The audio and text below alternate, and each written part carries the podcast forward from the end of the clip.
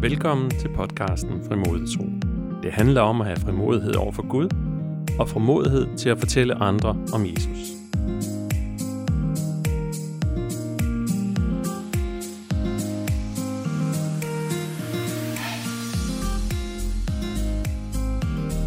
I dag handler det om, at vi kun er få skridt fra vækkelse. Ja, måske kun et skridt, Mit navn er Michael Bopia.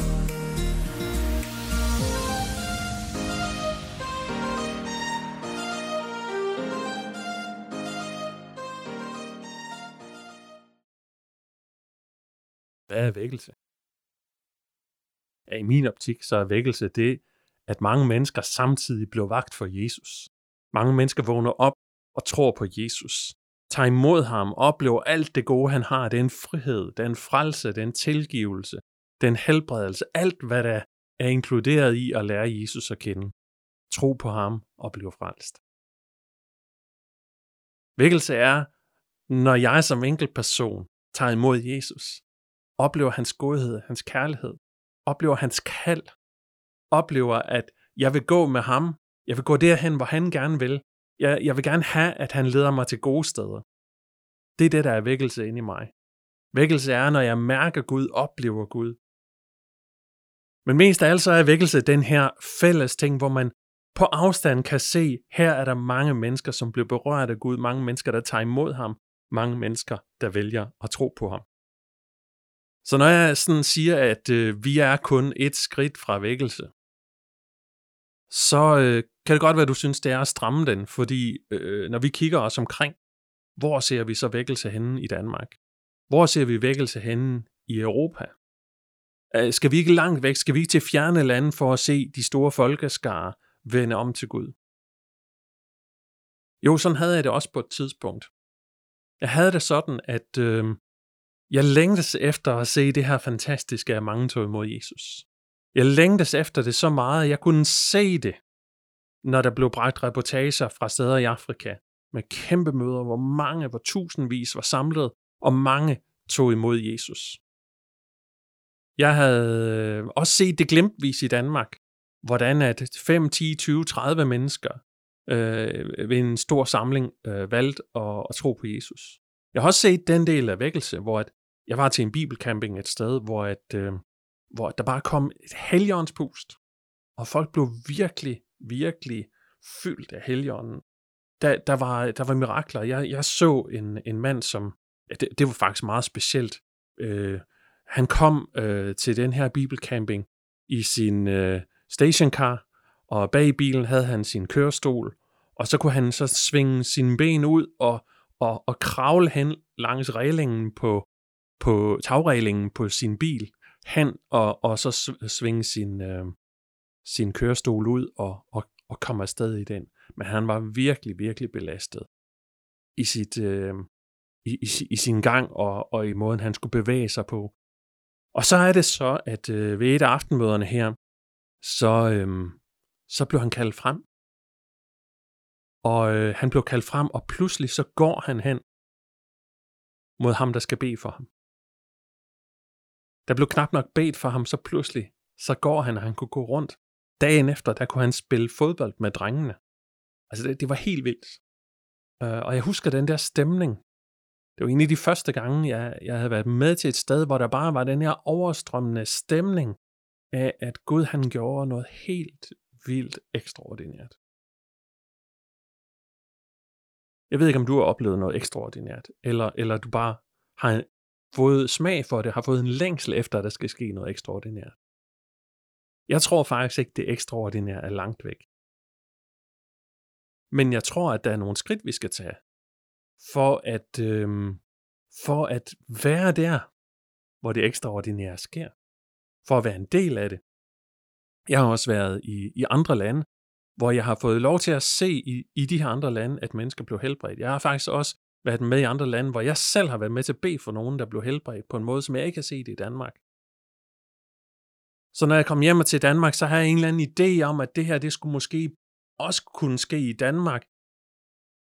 Men vi, vi kender hinanden så godt, og, og vi kender vores historie så godt, og vi er så gode til at analysere alting, at vi ofte på forhånd dømmer muligheden ude. At vi på forhånd tænker, at det her, det vil ikke kunne lade sig gøre. Og det er noget af det, jeg vil udfordre lidt i den her podcast. Er vækkelse vigtig? Altså, du kan sige, vækkelse i sig selv er jo ikke et begreb, som bruges i Bibelen. Vækkelse i sig selv er ikke et begreb, som, som Jesus hylder. Men det, at der er mange, der kommer til tro samtidig, det er noget, vi ser i Bibelen. Så der sker vækkelse. Der, der, der er hundredvis af mennesker, tusindvis af mennesker, der samles omkring Jesus. Der er også, vi, vi læser apostlenes gerninger i begyndelsen, at så var der så mange tusind den dag, og så mange tusind den dag, der valgte at, at, at tage imod Jesus, der valgte at blive frelst, der valgte at blive døbt. Så, så vi læser om, om de her tusindvis af mennesker, som blev berørt samtidig, og, og vi tænker, det her, det skal kunne ske. Ja, det er faktisk sket også i, i Danmark. Øh, Intermissionsvækkelse var en stor vækkelsesbevægelse, øh, især i det vestlige Danmark. Og, øhm, og der er flere andre missionsbevægelser, øh, Luthersk Mission og Evangelisk Luthersk Mission og flere andre, som opstod ved, at der var mennesker i stort tal, som inden for de samme periode kom til at tro på Jesus, blev vagt, blev vagt af ordet, blev vagt af ånden, blev vagt til at tro, oplevede en markant forskel mellem ikke tro og det at tro. Så ja, vækkelsen er vigtig, fordi vækkelse kan forvandle nationer, vækkelse kan forvandle lokalsamfund. Altså, jeg, jeg kender eksempler, hvor at, øh, hvor at øh, i nogle små lokalsamfund i det nordvestlige Jylland, der snakkede om, man om før, der, der, var, der var gadebilledet. Det var, det var præget i de her fiskersamfund, der var gadebilledet præget af fulde mennesker. Af mennesker, som, øh, af mennesker, som øh, spillede, og, og dermed spillede øh, gamblede om deres hus, om deres øh, families indkomst, om et, altså de, de, de kunne spille det hele væk. Der var, det var sådan, at øh, der var en, der fortalte, en ung pige, der fortalte øh, sine børnebørn, at, øh, at før vækkelsen, før intermissionsvækkelsen kom til hendes egen, der kunne pigerne ikke gå i fred. Men efter vækkelsen, der kunne pigerne gå i fred. Forestil jer, at, at nu har vi en MeToo-bevægelse lige nu her. Forestil jer, at, at øh, seksuelle krænkelser og overgreb, de forsvandt markant, så man kunne sige det, at før, før der var mange, der tog mod Jesus, så var der mange MeToo anklager, fordi der var sket meget af den slags. Men efter, så var der mindre.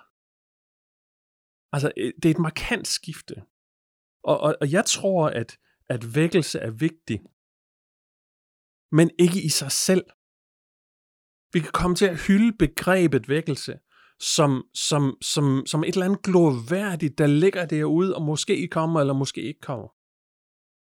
Og derfor der tror jeg, at, øh, at, at vi skal se på, hvad er det ved vækkelse, som er vigtigt. Jeg tror på, at vækkelse er en person plus en person plus en person plus en person, som kommer til tro på Jesus, som bliver vagt. Måske havde en tro på Jesus, men bliver tændt igen. Det vil sige, det er enkeltpersoner, som møder Jesus. Og mange enkeltpersoner, som møder Jesus. Det giver den store masse. Men det, den store masse kommer ikke uden enkeltpersoner. Og jeg tror, at når man har glemt gennem årtier, hvor der ikke har været vækkelse, når man har glemt, hvad vækkelse er, så hører man bare om, oh, jamen der var tusindvis dengang. Og så glemmer man, at de tusindvis, de kom en gang.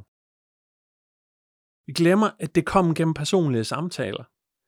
Vi kom, glemmer, at det kom gennem en personlig længsel.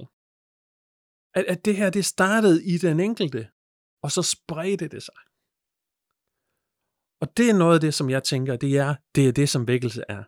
Vækkelse er, når du vælger at tro på Jesus. Vækkelse er, når du bliver tændt af Jesus. Og ikke kan lade være med at smitte. Så det, det er, det er, det er, hvad vækkelse handler om. Så når vi afmystificerer vækkelsen på den måde, så kan vi komme ned til det grundlæggende punkt, som er, Der er mennesker omkring dig, som har brug for vækkelse. Det kan endda være, at du siger, jeg har brug for tro på Jesus. Jeg har brug for at blive tændt af ham igen. Jamen, så kan du være centrum for, for en vækkelse. Fordi det, at du lader dig tænde, det, at du tager imod Jesus, det, at du siger, Jesus, her er jeg, brug mig, øh, jeg, jeg vil lægge mit liv ned for dig, og så vil jeg se dig gøre gode ting i mit liv. Jeg vil se dig kalde mig steder hen, hvor jeg kan gøre en forskel. Se, se, når det sker i dit liv, så vil du kunne komme til at være et centrum for vækkelse. Så det er derfor, jeg kan sige, at du faktisk kun er få skridt fra vækkelse. Du er få skridt fra den helt konkrete vækkelse og omvendelse, som, som, som Jesus talte om.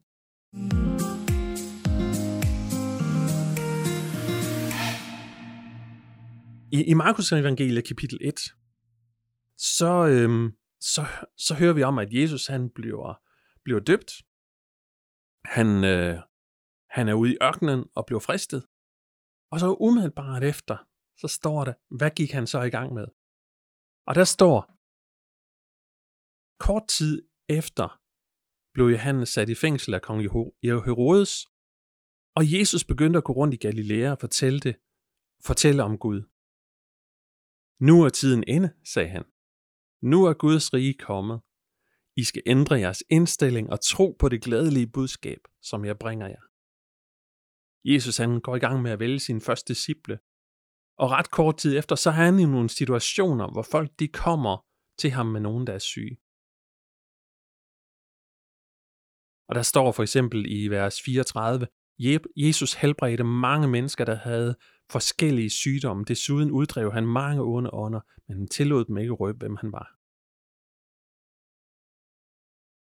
Der står fra starten af i Markus evangeliet, at Jesus kom for at bringe forandring i menneskers liv. Jesus kom for at, ud, for at udfordre det, der er inde i et menneske. Og på samme måde vil jeg udfordre det, der er inde i dig i dag. Jeg vil gerne udfordre, at hvis ikke du har taget imod Jesus, hvis ikke du har, har lyttet til, at Jesus siger, jeg har noget godt, jeg har et godt budskab fra Gud at bringe til dig. Et budskab om frihed, budskab om helbredelse, et budskab om mening i livet, et budskab om at være en del af Guds plan og være elsket af ham, et budskab om, at øh, du har værdi, fordi Gud har skabt dig. Et budskab om, at du er en del af Guds plan. Et budskab om, at du kan blive en del af alt det her, jeg har nævnt, hvis du vælger at tage imod Jesus. Hvis du vælger at turde stole på ham, tro på ham. Det kan være svært. Jeg tror, at de fleste af os har sådan en erfaring med at tro er noget, som, som kan være svært at forholde sig til, fordi at vi på en eller anden måde skal, skal ud over en kant. Vi på en eller anden måde skal give slip lidt. Give slip af noget af kontrollen. Så jeg vil sige til dig, at hvis ikke du, hvis ikke du har en tro, og, og du hører om det her for første gang, eller en af de første gange, men så siger jeg, prøv at give Gud en chance. Prøv at slippe kontrollen og overlade kontrollen til Gud. Det er faktisk et af grundprincipperne i tro. Det er at sige, tur forvente noget godt fra Gud, og lad ham bestemme, hvordan det skal komme. Lyt til, hvad det er, Jesus gerne vil give til dig. Lyt til, at han gerne vil tilgive dig for alt, du har gjort forkert. Lyt til, at han vil give dig et evigt liv. At det liv, du har her på jorden, hvor vi kan frygte og dø, det vil han erstatte med et liv, hvor vi ikke skal frygte at dø, fordi han har en positiv, en harmonisk, en fredfyldt evighed, der venter på dig i det øjeblik, at livet her på jorden slutter. Og tro på, at han vil gerne skabe mening i dit liv. Han vil bruge dig til at hjælpe andre mennesker til at opleve glæde, til at blive revet ud af uretfærdighed, til at opleve Guds fred i deres liv, til at opleve den mening, som du selv kommer til at opleve.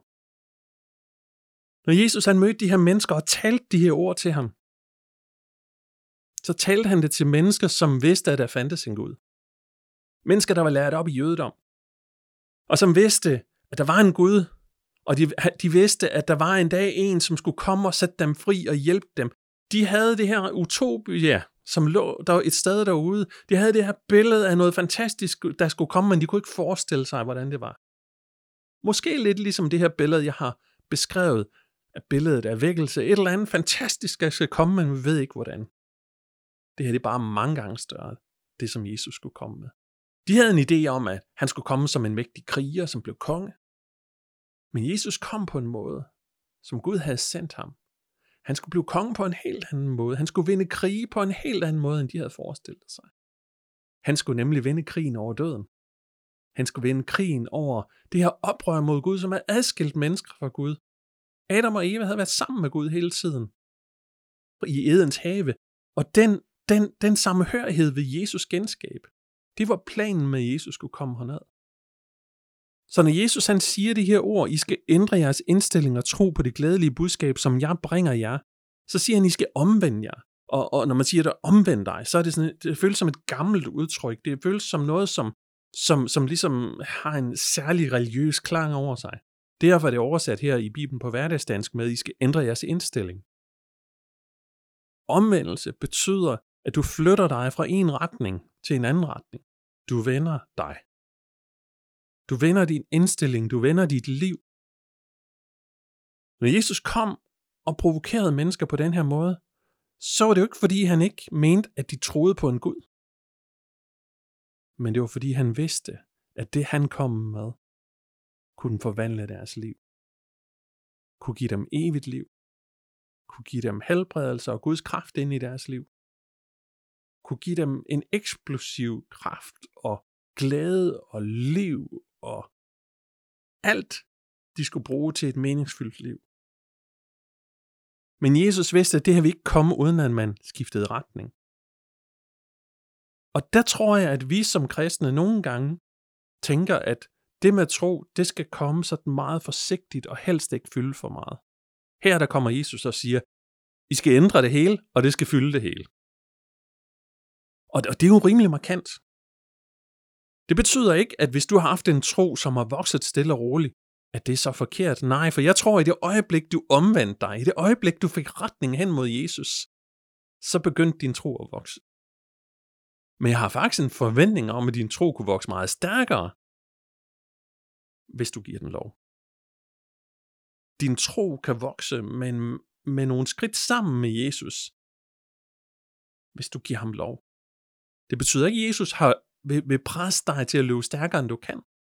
Men jeg tror faktisk, at Jesus har ret har meget større tillid til, hvor, hvor hurtigt du kan bevæge dig sammen med ham, end du måske selv har, eller end andre omkring dig har.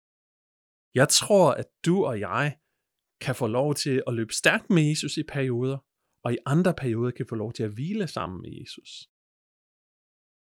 Vækst er jo ikke noget, der kommer på en gang chubang. Sådan ser vi det jo på planter. Jeg har det her billede af en majsmark. Den her majsmark er jo ikke kommet til over natten. Men den er blevet, der er noget, der er blevet sået. Der er noget, der er spiret frem.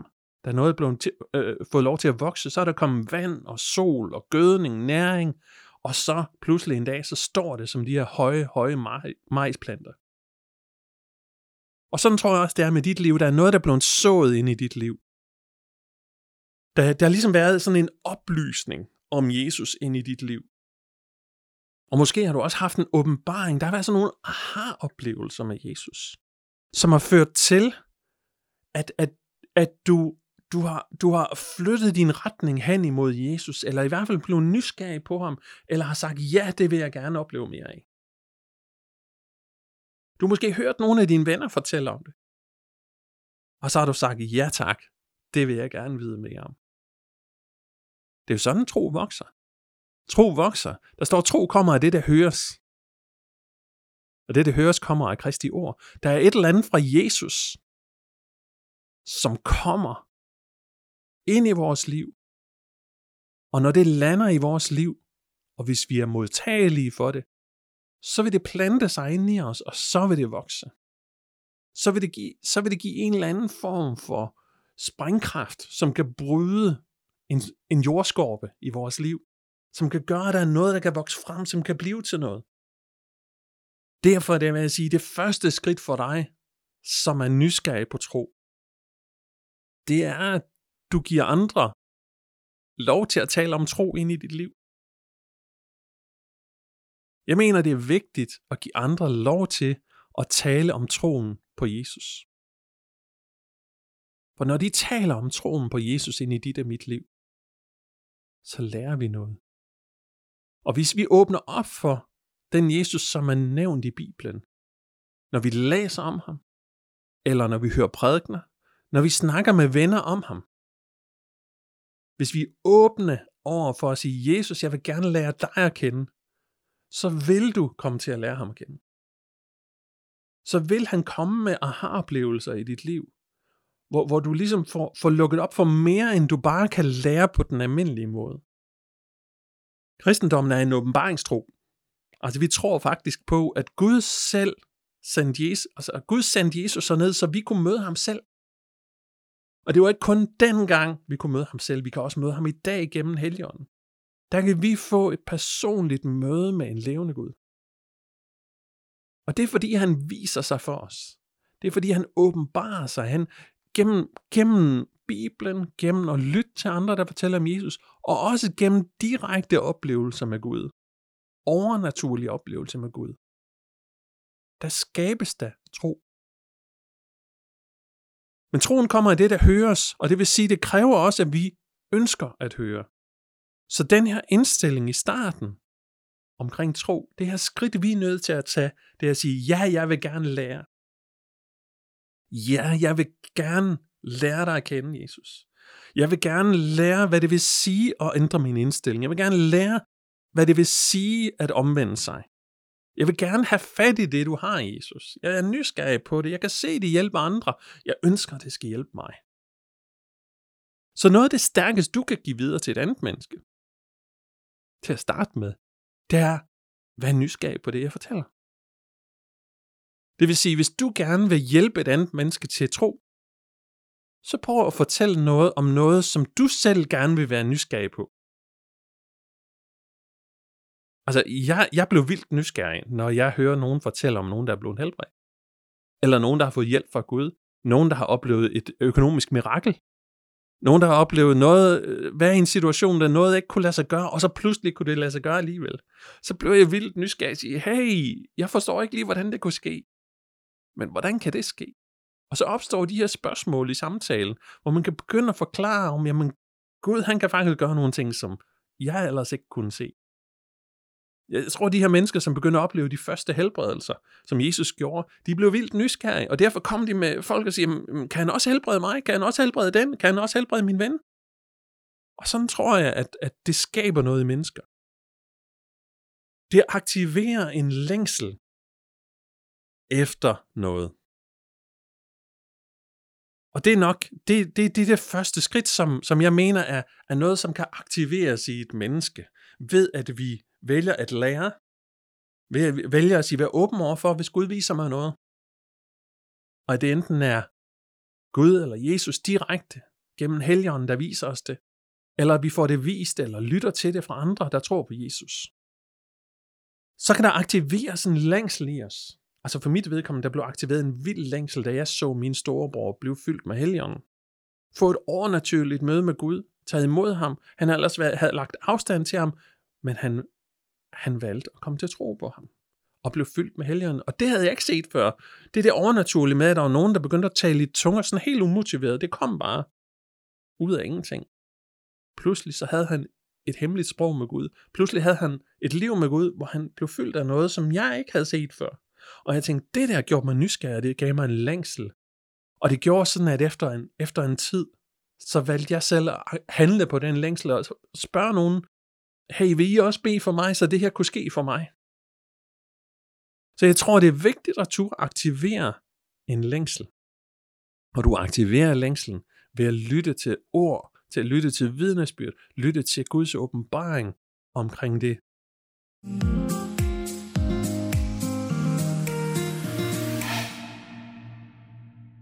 Jeg tror, øh, det, det som jeg har været meget omkring i den her øh, podcast, det er, at at vi er nogen, der tror på Gud, som har en længsel efter noget mere. Vi har en længsel efter at se mere af Guds kraft i vores liv. Vi har en længsel efter os at se og være med, når andre mennesker tager imod Jesus. Altså være med til at være nogle af dem, som fortæller andre de her ting, som gør, at nogen kan komme til tro. Det er i hvert fald den længsel, som har drevet mig gennem tiderne, og også drev mig ind i den proces, som, som ligger bag min podcast her. Jeg, jeg havde en god ven, som sagde til mig på et tidspunkt, Michael, du taler så meget om din længsel, men hvad bliver det til? Du taler så meget om, at, øh, at du længes, bare vi længes efter Gud, han kommer, så, så kommer han og gør det hele. Men hvad bliver det til? Og, og jeg kan huske, at det, det, det provokerede mig vildt. Og det satte noget, noget i relief, som jeg senere kan se tilbage på, og så sige, det er fantastisk at leve med den her længsel efter at se mennesker blive frelst. Det er fantastisk at leve med den her længsel efter, at mennesker kan blive helbredt. Men det er forfærdeligt at leve med længslen og aldrig se det ske. Det er dybt demotiverende. Og, og den proces i mit liv har, har, har været en af de ting, som, som, som har, har, har naget mit kristenliv. Og sige, men Gud, hvis det virkelig er, er rigtigt, at jeg kan se mennesker omkring mig blive frelst, hvad skal der så til? Hvis jeg længes så meget efter det, hvad skal der så til? Gud, kom og gør dem kristne, så jeg kan være til stede, når de bliver kristne. Og så oplever jeg, at, at når jeg så studerer Bibelen, så ser jeg, at det er andre ting, som, som, som er vejen derhen.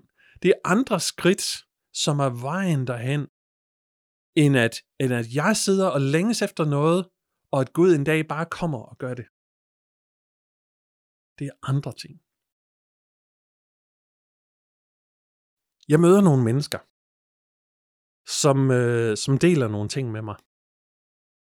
De fortæller mig om, at, at måden, som Gud har tænkt, at andre skal blive frelst på, det er ikke ved, at Gud kommer og gør det. Jamen, jeg har jo hørt de her gode skriftsteder i Bibelen om, at det er helligånden, der overbeviser. Og det er rigtigt. Det er helligånden, der i sidste ende overbeviser. Om synd, om dom og retfærdighed, altså om det, som adskiller et menneske fra Gud og hele vejen til at, at møde Gud direkte og, og møde ham selv. Det er helligånden, der skaber det. Det kan jeg ikke skabe. Det er der intet menneske, der kan skabe. Men Gud har valgt at bruge mennesker til at nå andre mennesker. Da Jesus var hernede, så kaldte han disciplen til sig. Og de blev kaldt disciple, fordi ordet disciple, det betyder lærling. Og, og det var en måde, man, som var helt naturlig på den tid, at øh, hvis man var en øh, jødisk lærermester, en rabbi, så havde man altid disciple omkring sig. Hvis man ikke havde disciple, så var man ikke en rabbi, fordi en rabbi var en, som lærte fra sig som, som havde gode læresætninger, som havde en god livsførelse, som prøvede at give de her værdier videre. Og, og måden man lærte på, det var mesterlærer. Måden man lærte på, det var ved at være sammen, tilbringe tid sammen, se øh, både på det, der blev sagt, lytte til det, der blev sagt, men også se på den livsførelse, som fører med. Altså, det var en, en livslæring. Det var en læring, som handlede om at mestre livet med de her nye værdier. Så når Jesus var en, øh, var, var en rabbi, og, og disciplene var nogen, som skulle lære ham, så, så, så var det sådan set ikke et anderledes mønster end, end så mange andre lærermestre, andre, øh, der skulle lære noget, noget åndeligt fra sig på den tid. Men princippet er noget, som vi måske lige kan tage til os og, og smage på. Fordi den måde, Jesus ønskede at sprede evangeliet på i den her verden. Altså, han kom selv, han gjorde det, og han gjorde det, og han helbredte, og han talte, og han helbredte, og han talte. Men samtidig med det, så har han den her dialog med de her 12 mennesker, som står meget nært, og senere lærer vi om 70 og om 120, altså vi lærer om, at der er en lidt større gruppe, og der er alle dem, står der så, som følger med ham, så, så der var en gruppe af mennesker, som fulgtes med Jesus. Der var en gruppe af mennesker, som fulgte ham, som var sammen med ham, som gerne ville lære af ham. Og de her mennesker, de kunne se, hvad Jesus gør, gjorde, og de kunne bare sige, wow, Jesus. Samtidig var det enormt skræmt ved tanken, og hver gang han begyndte at snakke om, at en dag skulle han ikke være der mere. Fordi de har jo oplevet det fantastiske. De har oplevet det, som kunne hjælpe dem. Det, der kunne sætte dem fri. Det, der kunne helbrede dem. Og samtidig får de at vide, at lige om lidt, så bliver det her taget fra dem. Selvom Jesus fortalte, at jeg skal dø, og så skal jeg opstå igen, så fortalte han også, at og så skal han tage videre, og så skal han tage væk. Jesus han udfordrede de her disciple ved at fortælle dem, det her, som I ser lige nu, det forsvinder. Men Jesus havde valgt, at den måde, han var sammen med sine disciple på, skulle være den måde, som udrustede dem til, at de skulle sprede evangeliet. Så jeg tror, det har været i Jesus' tanker helt fra starten. Og så vælger han nogen. Og når jeg ser på, hvem han vælger, det, vi, det er lidt, vi hører om deres personlighed. Jamen, så vælger han nogen, som er meget ærekære. Han vælger nogen, som er meget fremadbrusende. Han vælger også nogen, der er tvivlende i deres natur. Han vælger mange typer. Men han vælger nogen, som han ser, at de vil gerne følge ham. Der er også nogen, der kommer på et tidspunkt og siger, at de gerne vil følge ham. Men, men så er de ikke villige til at opgive deres liv. Han vælger nogen her, som er villige til at opgive. Som er villige til, villige til at give ham kontrollen. At, give, at han må give dem den godhed, som, som, som de længes efter. De ved bare ikke, hvordan de skal få den. Så midt i det her lærer- og lærlingeforhold, der opstår de her opgaver, som Jesus så giver til dem. Opgaver, som handler om, at han sender dem ud for at gøre nøjagtigt det samme, som han har gjort. Vi læser i Lukas evangeliet, kapitel 9, hvordan Jesus sender dem ud. Der står vers 1. En dag kaldte Jesus sine 12 disciple sammen og gav dem magt og autoritet til at uddrive alle slags dæmoner og til at helbrede de syge. Så sendte han øhm, dem ud for at forkynde budskabet om Guds rige og for at helbrede de syge. Og der står længere nede, så drog de afsted fra landsby til landsby, forkyndte budskabet om Guds rige og helbredte de syge alle vejen. Og jeg tænker rigtig meget på den her situation, hvor Jesus han sender dem ud. Først kalder han dem til sig. Han fortæller dem faktisk, I kan godt, fordi min autoritet er med jer. Er med jer. Jesus han siger, I er faktisk dygtige nok. I har fulgt sammen med mig, I har set mig gøre det, nu sender jeg jer ud for at gøre det. Og så gør de det. Det, det, altså, det fantastiske er ikke, at Jesus siger, at I godt kan.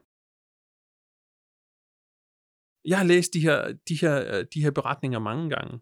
Der står tilsvarende en beretning i, i Lukas evangeliet 10, om hvordan at Jesus sender de 70 ud. Så nu er det endnu flere. Nu er det ikke kun de 12 nærmeste, men det er 70. Og der står, hvordan de kommer tilbage.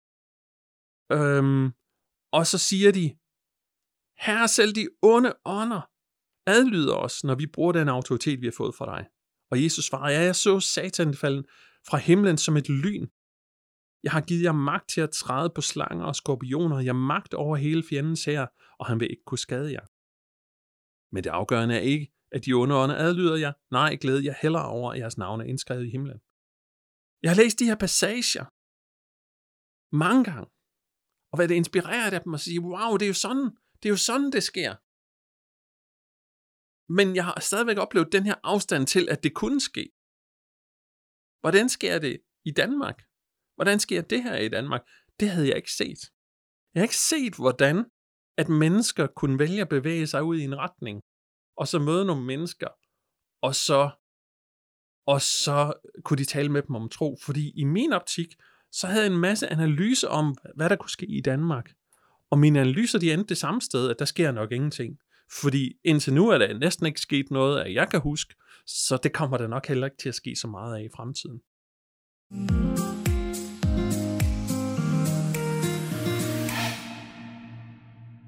Men jeg oplevede, at på baggrund af min længsel, så var der nogen, der begyndte at tale håb og forventning ind i mit liv.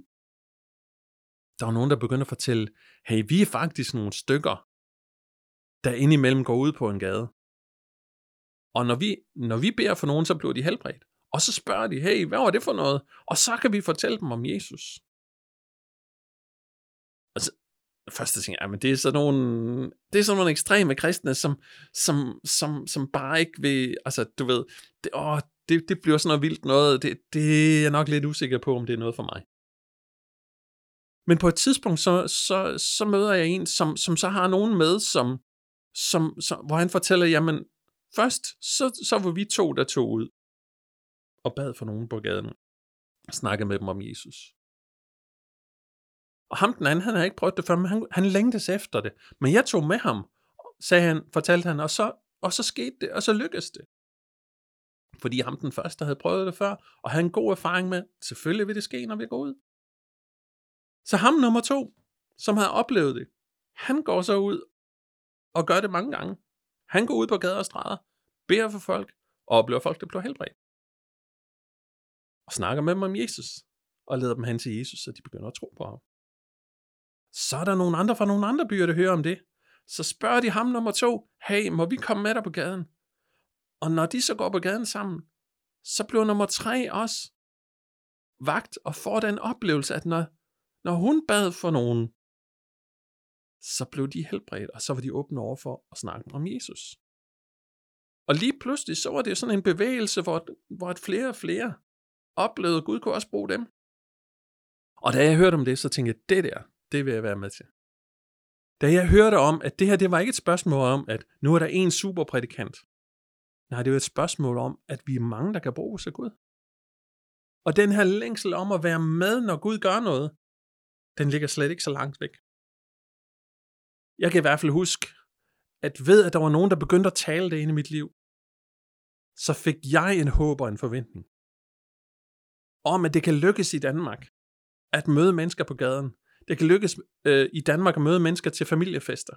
Det kan lykkes at møde mennesker i en-til-en samtaler, i venskaber. Det kan lykkes at møde mennesker med helbredelse, med tro, med omvendelse, i alle situationer. Det kan lykkes. Og jeg oplever, at det er faktisk det næste skridt. Det næste skridt fra, at du har en længsel om, at det her måtte, må, måtte kunne ske en gang derude i fremtiden. Der er der en barriere, der skal brydes. Og den barriere, den brydes ved, at der er nogen, der taler tro. Nogen, der tror på dig. Nogen, der tror på, at du også kan bære troen på Jesus hen til et andet menneske. Nogen, der tror på, at du også har fået givet autoriteten fra Jesus, så når du befaler en sygdom, forlade et andet menneske, så vil den forlade det. Ja, så er der gange, vi ikke ser, at det sker, men hvis du oplever og begynder at gøre det med frimodighed, så vil du kunne se, at det sker oftere. Jeg havde sådan en oplevelse på, på, på gaden, øh, hvor, hvor jeg skulle med ud en af de første gange. Hvordan at jeg turde ikke tro på det i starten. Og så ham, jeg var på gaden med, han har set det ske mange gange. Han har også hjulpet andre til at, øh, til at bede sådan en frimodig bøn, og, og se folk blive helbredt.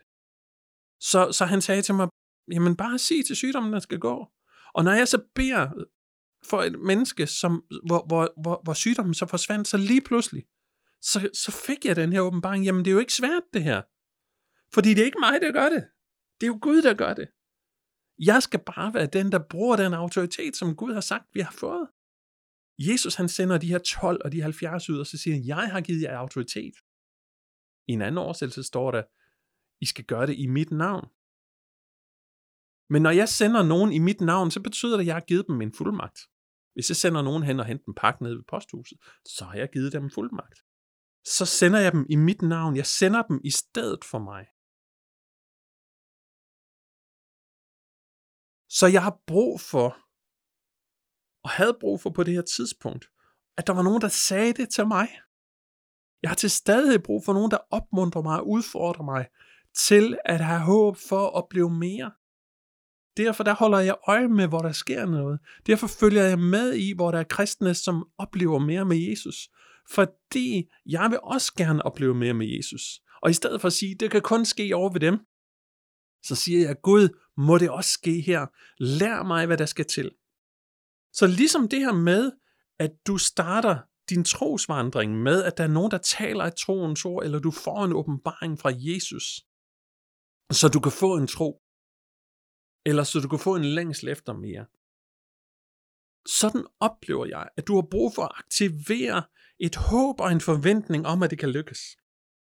Et håb og en forventning om, at Gud godt kan bruge dig til at nå andre mennesker med Jesus. At Gud kan bruge dig til, at andre mennesker kan blive helbredt, når du beder. Og det håb og den åbenbaring, det kommer af tro. Det kommer sammen med tro, og tro det kommer af det, der høres. Så igen har du brug for at lukke op for læring, for ny læring. Du har brug for at være en disciple, som siger, lær mig noget nyt, Jesus.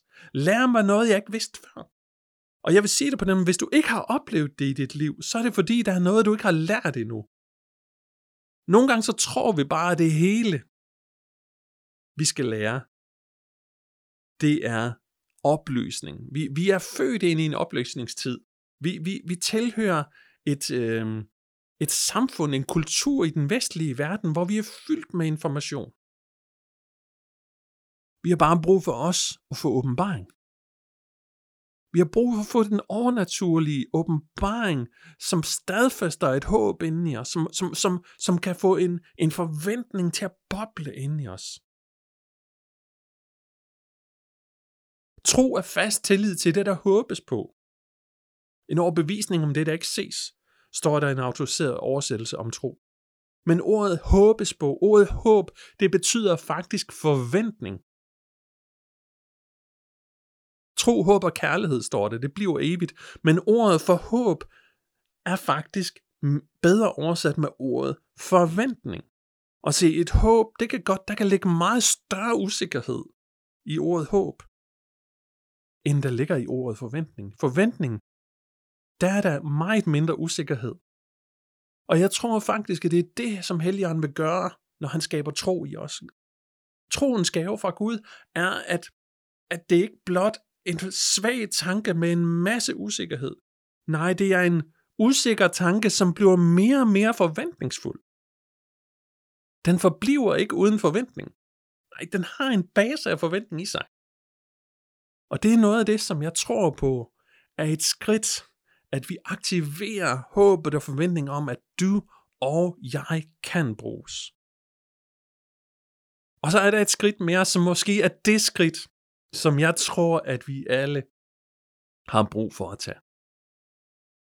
I den næste podcast, der vil jeg komme nærmere ind på, hvad det er for et skridt mere, som jeg tror, at vi kristne har brug for at tage, for at opleve vækkelse, for at opleve enkeltpersoner, der kommer til tro på Gud. Jeg håber, det her det har været en appetitvækker, og jeg håber, du vil høre med i næste afsnit, for jeg er sikker på, at det var noget, som vil udfordre dig, og måske også forvandle det, som du står i. Jeg